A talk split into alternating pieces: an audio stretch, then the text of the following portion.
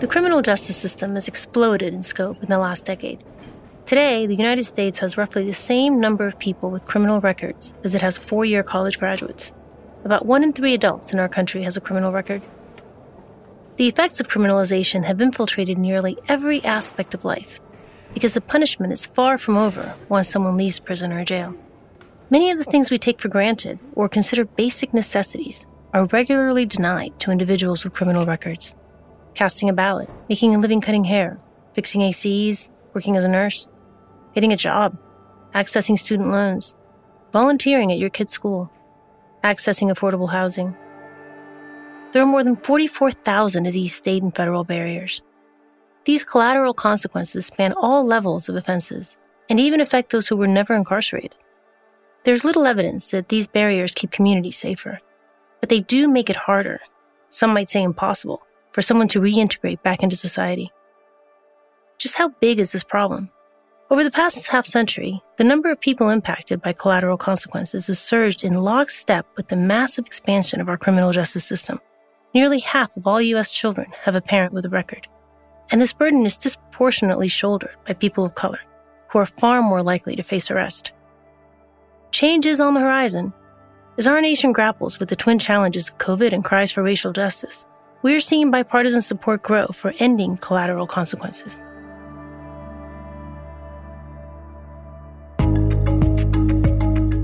I'm Laura Arnold. On today's deep dive, we explore the vast and complex web of legal barriers and exclusions that people with criminal records face, the way these barriers reinforce racial inequity, and the implications for society writ large. First, we'll talk to the first formerly incarcerated state lawmaker in the United States, who is leading efforts to reform reintegration nationwide. Unless we allow for opportunities, people are going to commit more crime. Next, we'll hear from a legal advocate who is challenging overregulation and overcriminalization in an effort to safeguard economic liberty. The bars on people with convictions are not really meant to protect the public. And last, we'll hear from a leading sociologist who has studied the myriad difficulties formerly incarcerated people face reentering society. We need that person to take a positive, active role in society when they eventually come home because 95% of those folks are going to come home. We begin our conversation with Tara Simmons, Executive Director of the Civil Survival Project and a member of the Washington House of Representatives. Tara has personally experienced the challenges of reintegration and has led efforts to champion reintegration reform in Washington state. Tara, welcome to Deep Dive. Yeah, thanks for having me. You have such a compelling story and background that led you to this effort. Can you share that with us?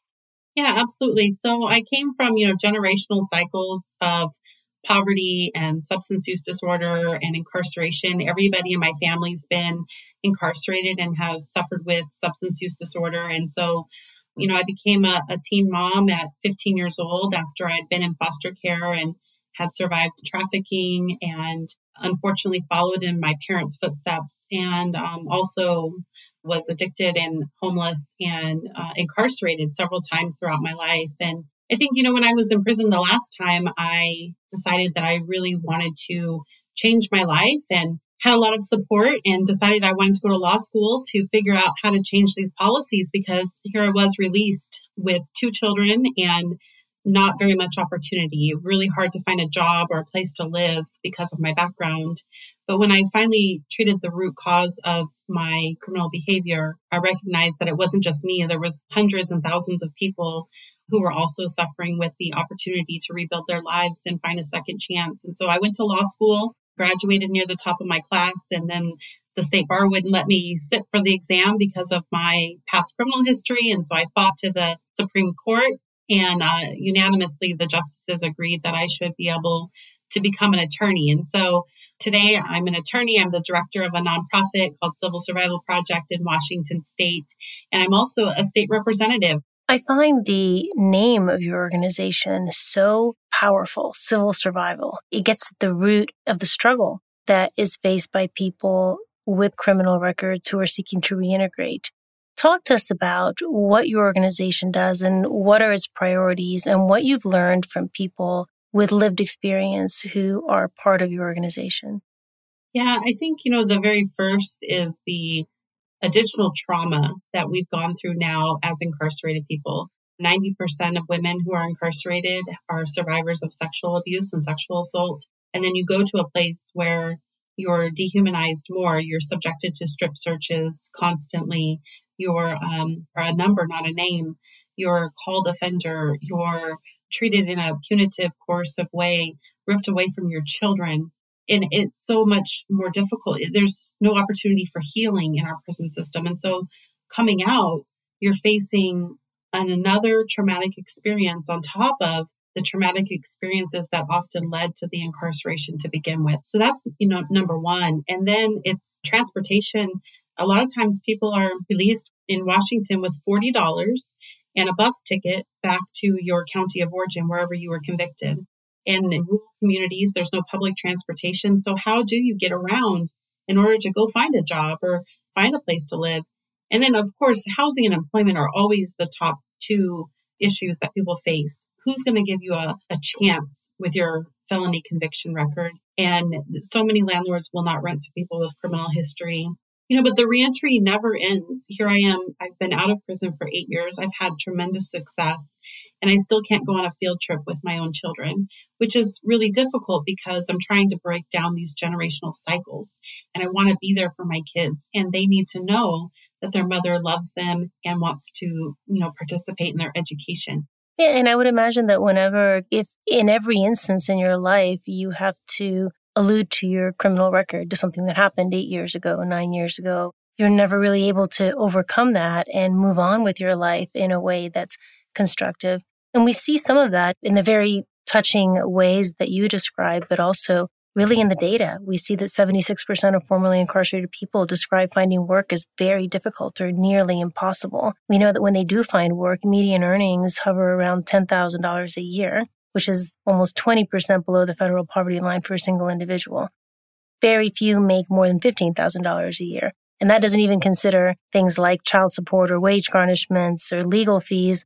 Yeah, I really think that criminal record is a lifetime sentence to poverty. You talked about clean slate.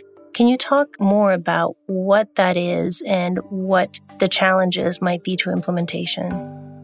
Yeah, clean slate would automatically vacate the criminal record of people who are eligible. Right now in Washington state, we did pass a bill two years ago, the New Hope Act, which increased eligibility. So people who've been convicted of offenses can petition the court and ask them to vacate their record. And challenges to accessing the court is the issue for us.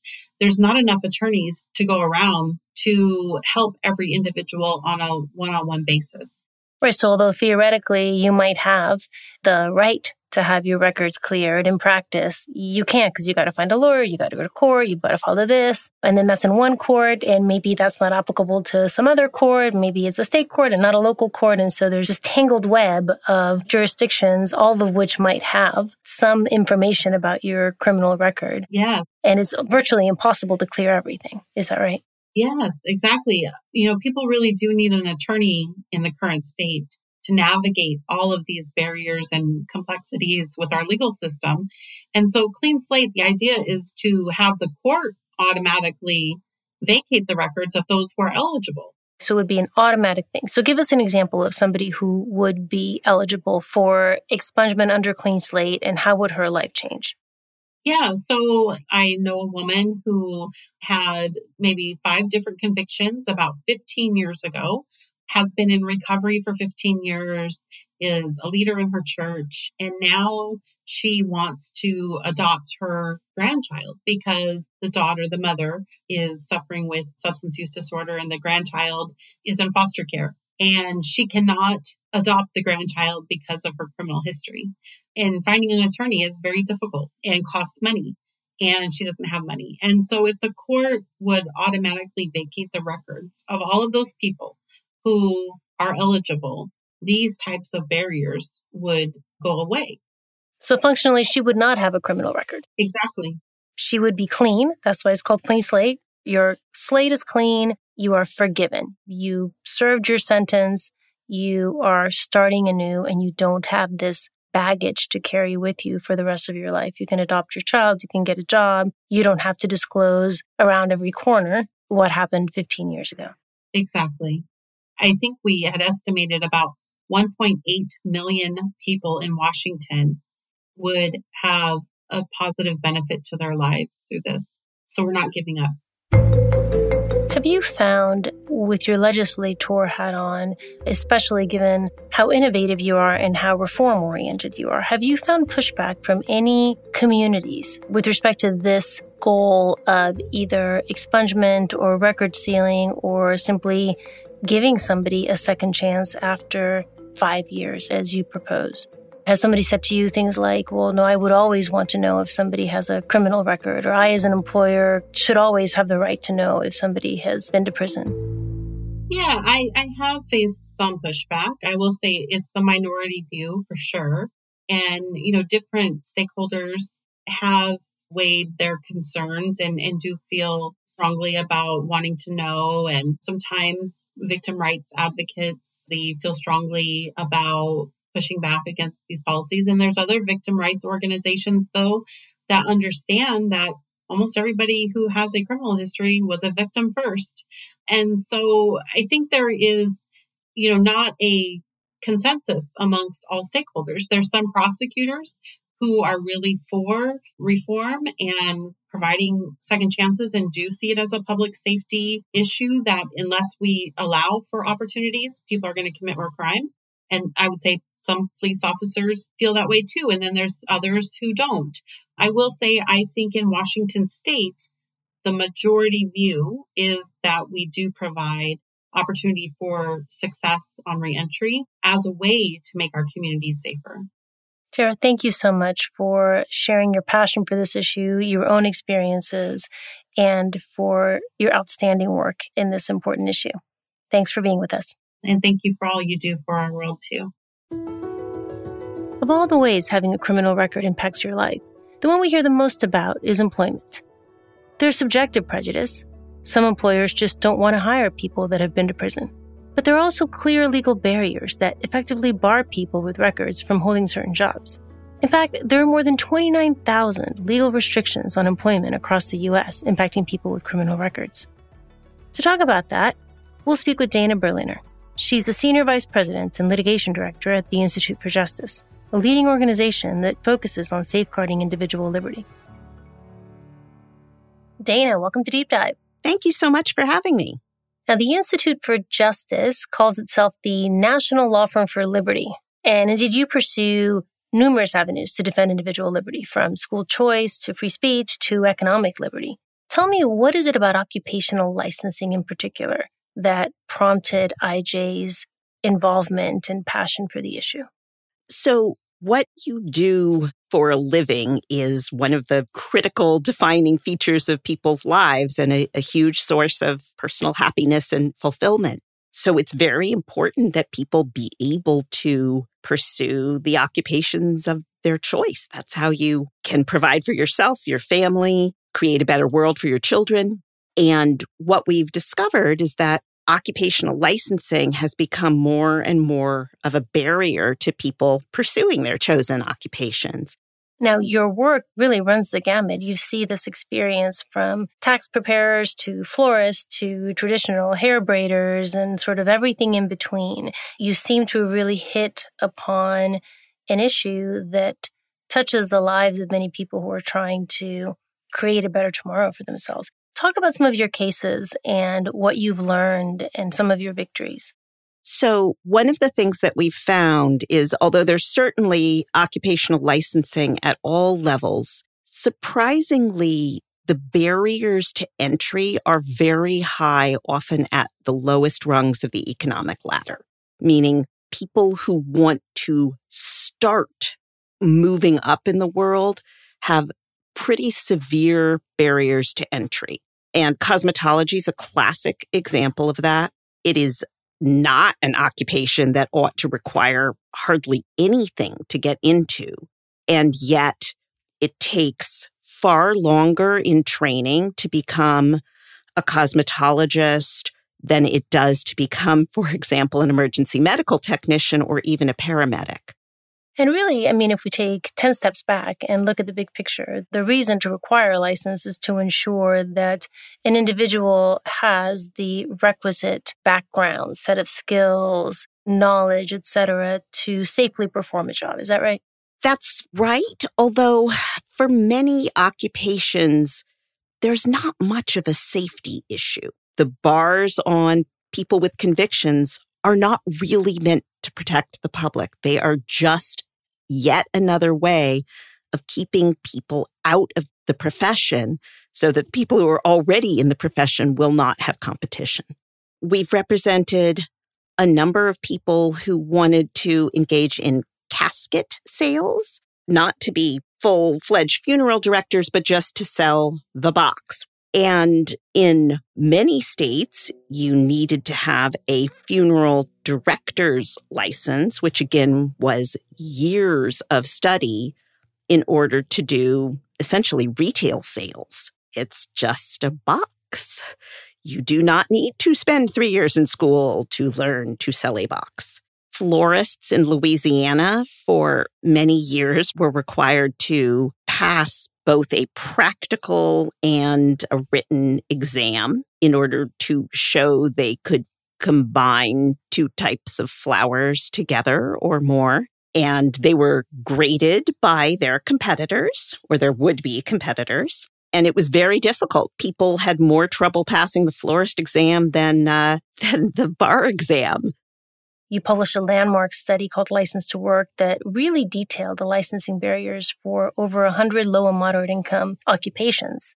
What are you seeing from a policy perspective now that you've brought awareness to this issue, both from a research angle and a litigation angle?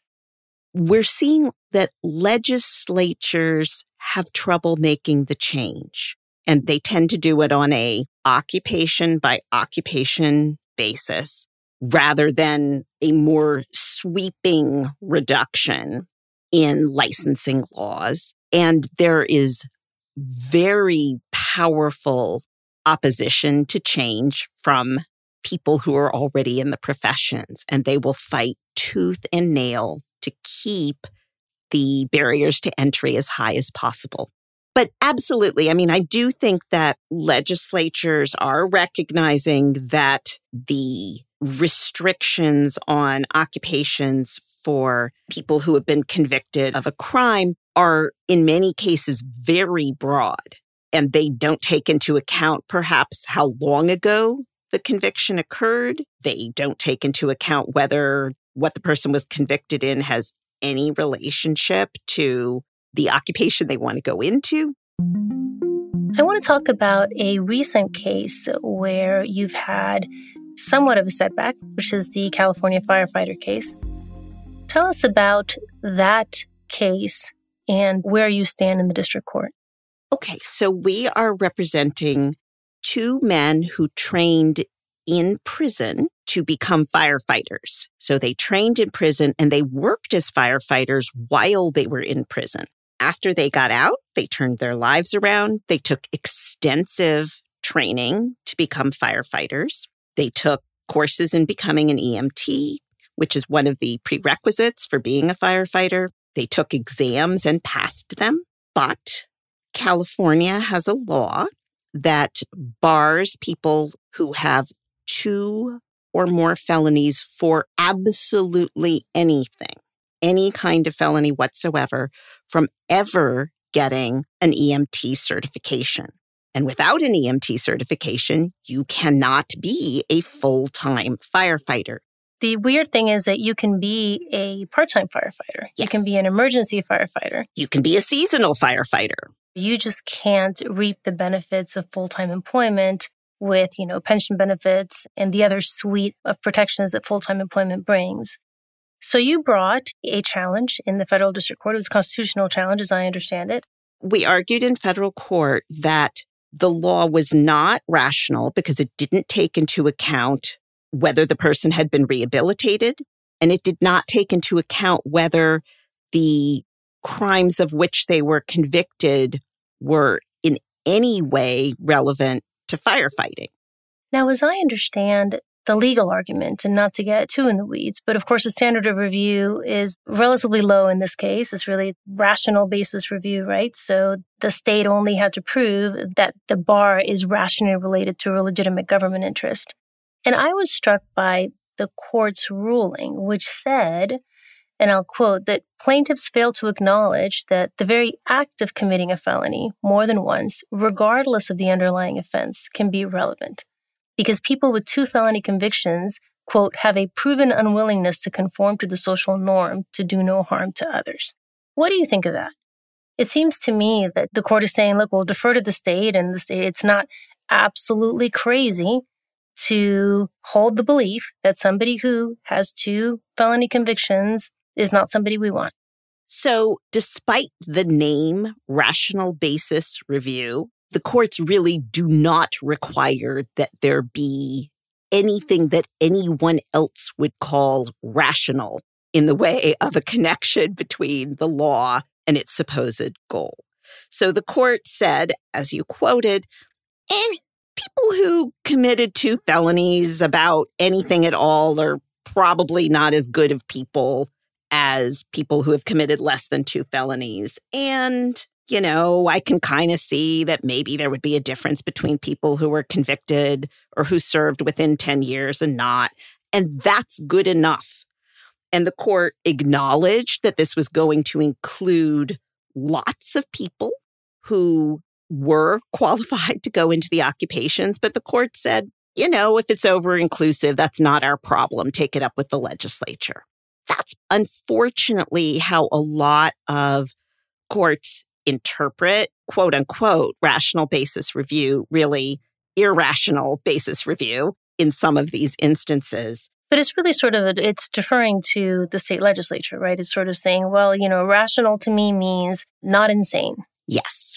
It seems to me where their argument falls apart somewhat is in the fact that they allow these people to be seasonal firefighters.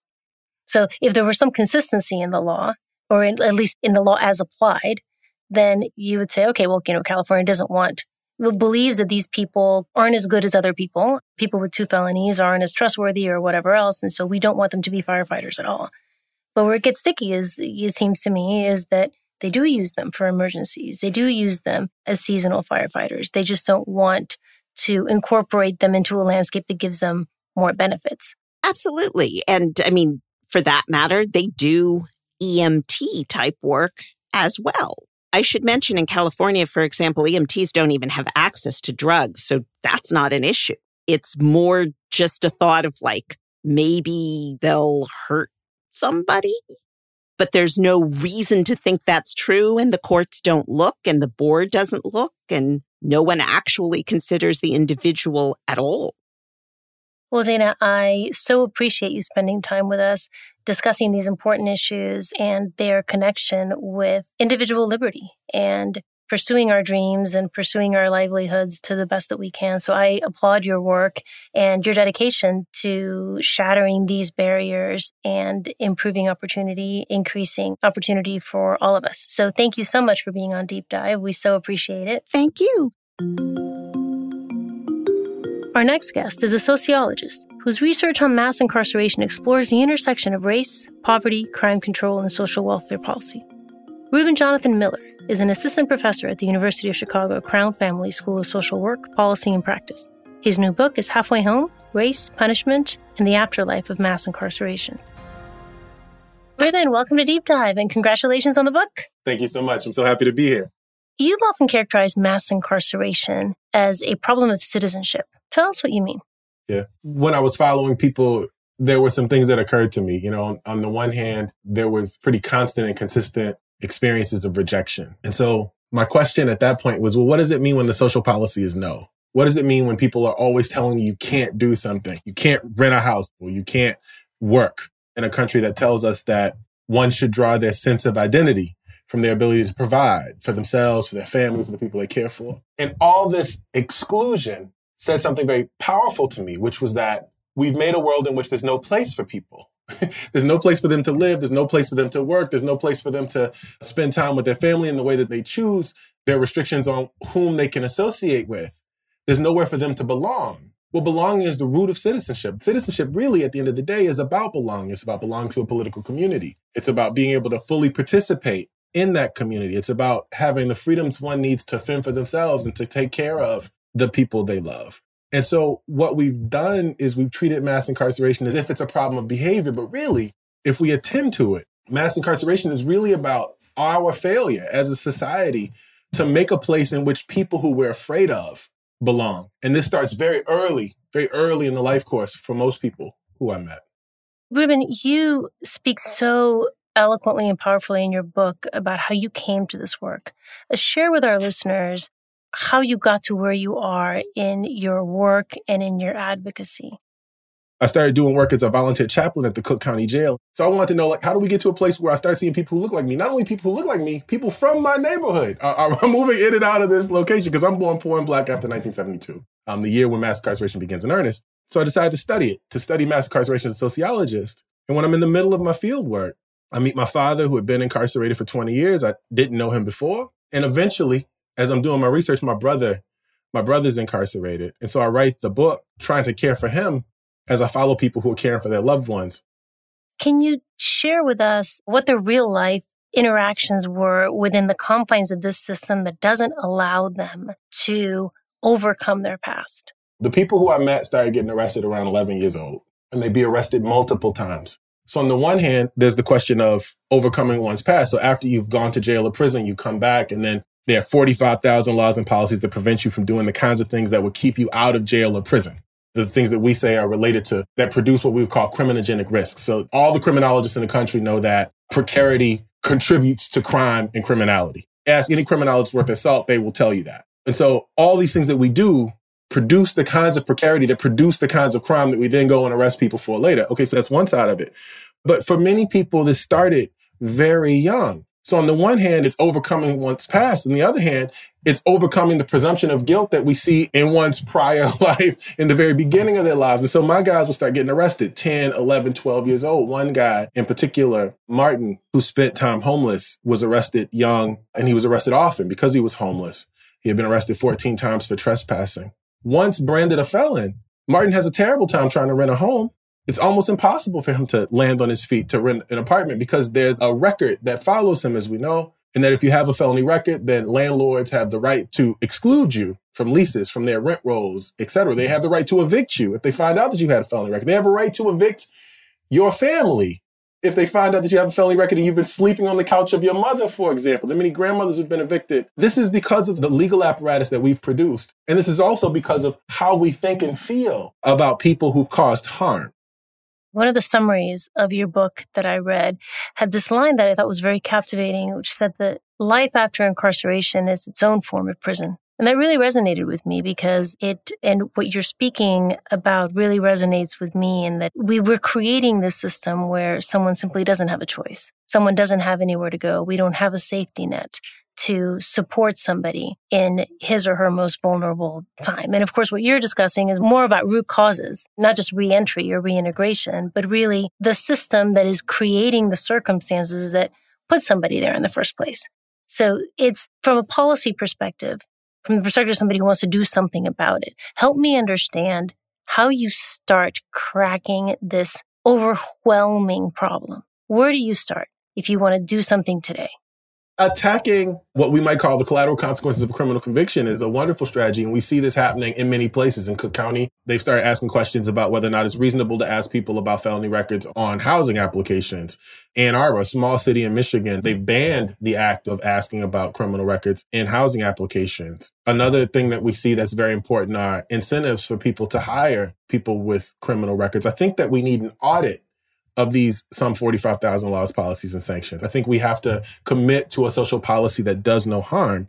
That's on the back end of things if we were to think about you know sort of the timing of it the presumption that that this is a linear process that people make a mistake or engage in a crime go to prison come out and then face a set of things which is true to some extent but as i mentioned people are getting arrested very early on so on the front end of the thing we might think about that police citizen interaction we might think about what things we consider to be crimes to begin with and why we think those things are crimes. We might think about retroactively applying some of the reforms that we've already done. So, for example, we've decriminalized marijuana in the state of Illinois. One major thing that they did when they decriminalized marijuana, and I don't think this is nearly enough. I mean, not from my vantage, but one thing they did, which was radical and powerful and incredible, was that they made the decriminalization retroactive.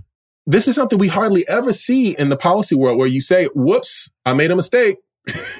Let's now think about the ripple effects of what that means. Let's now detangle people from the manacles of this thing, going back from before this moment that I made the decision. It feels to me that part of this issue, when we think about restrictions in housing, for example, at a very, very high level, somebody somewhere thought it would be a really good idea to not have felons in public housing because there was a time in our history when the party line was that felons are dangerous and we don't want them, quote unquote, polluting or tainting the rest of at risk communities, right? Like that was sort of a movement. So I think to me, this conversation comes back to the reintegration piece because it is that sentiment, that feeling that somehow felons are dangerous is in the back of the minds of a lot of legislators and maybe a lot of voters. And so how do we think about that? How do we get at people so that we change the narrative? I think we have to have honest, mature discussions about violence and harm, about who's the victim of it, about the circumstances that produce it, and about what our responses to it do. And so right now, what we've done is in response to a fear of crime is we've created conditions of greater precarity that end up producing more crime. Okay, having said that, the logical argument isn't the thing that gets the job done, right? Like, I, I don't think this is what you're pointing to. Absolutely. No, I'm, I'm on board with you 100%. I think the problem is our very shallow discussion of crimes of violence, of its impact, and of who these people are. So in the reform world, we have largely, not exclusively, but largely in the reform world, people have largely talked about reforms, especially among politicians for nonviolent, non-serious, non-sexual offenders. And we haven't wrestled with the fact that over half of all prisoners are in prison for a crime of what we would call violence. Some people's response to that is to say, well, look, the things we're calling violent, you know, it's really sticky. It's not really violence, this, that. I'm saying, no, meet the thing take it head on. People have been harmed. People have been killed. People have been raped. Things happen. People do awful things. The question for us is as a society to decide what we do with those people. What we've done is we have this knee jerk response to all kinds of crime out of this position of fear without ever really grappling with the costs of it. What I'm trying to say is that the narrative discussion has to include the real stuff, the hard stuff, the fact that people make bad decisions and bad choices. The question is an ethical question. What kind of country do we want? Do we want a country that produces greater amounts of exclusion? Do we want a country that produces a place where people belong, even people who have caused us harm? And from that place, from that moral place, from that ethical place, to make decisions about law and policy. And I think probably it's important to understand and to acknowledge that there's some legitimacy to that fear, right? I think we wouldn't be human if we weren't afraid of people who had done something bad. That's not a policy answer. It's a human reaction. But I think I agree with you that we have to approach this issue from a vantage point of both realism and empathy and also pragmatism, right? I mean, these are members of our community, whether we like it or not. We either leave them, let, let them languish in prison, or we reintegrate them in our community and we give them the tools and the safety net to become productive members of society. But there's almost like no middle ground, right? We either embrace it and deal with it, or we stick it in, we decide that we're that country that's going to leave these people to rot in prison because we don't think that they deserve better. No, that's absolutely right. And there's this unreflexive knee jerk response to the idea of the criminal. This is the thing I think that, that has to be taken on because we need that person to take a positive, active role in society when they eventually come home because 95% of those folks are going to come home, even after the 20, 30, 40, 50 year sentence. Absolutely understood. And Reuben, I think you do a phenomenal job in your book casting light on many of those issues. And I so much appreciate your work. I appreciate your scholarship. Thank you. And it's been great to have you on the podcast. Thank you so much for being with us. Thanks for having me. I really appreciate it. That was Reuben Jonathan Miller. I also want to thank Tara Simmons and Dana Berliner for their insights into the challenges people with criminal records face and the path forward.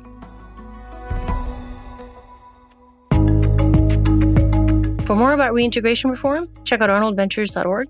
This has been Deep Dive. The production of Arnold Ventures, where we are dedicated to tackling some of the most pressing problems in the United States. I'm Laura Arnold. Thanks for listening.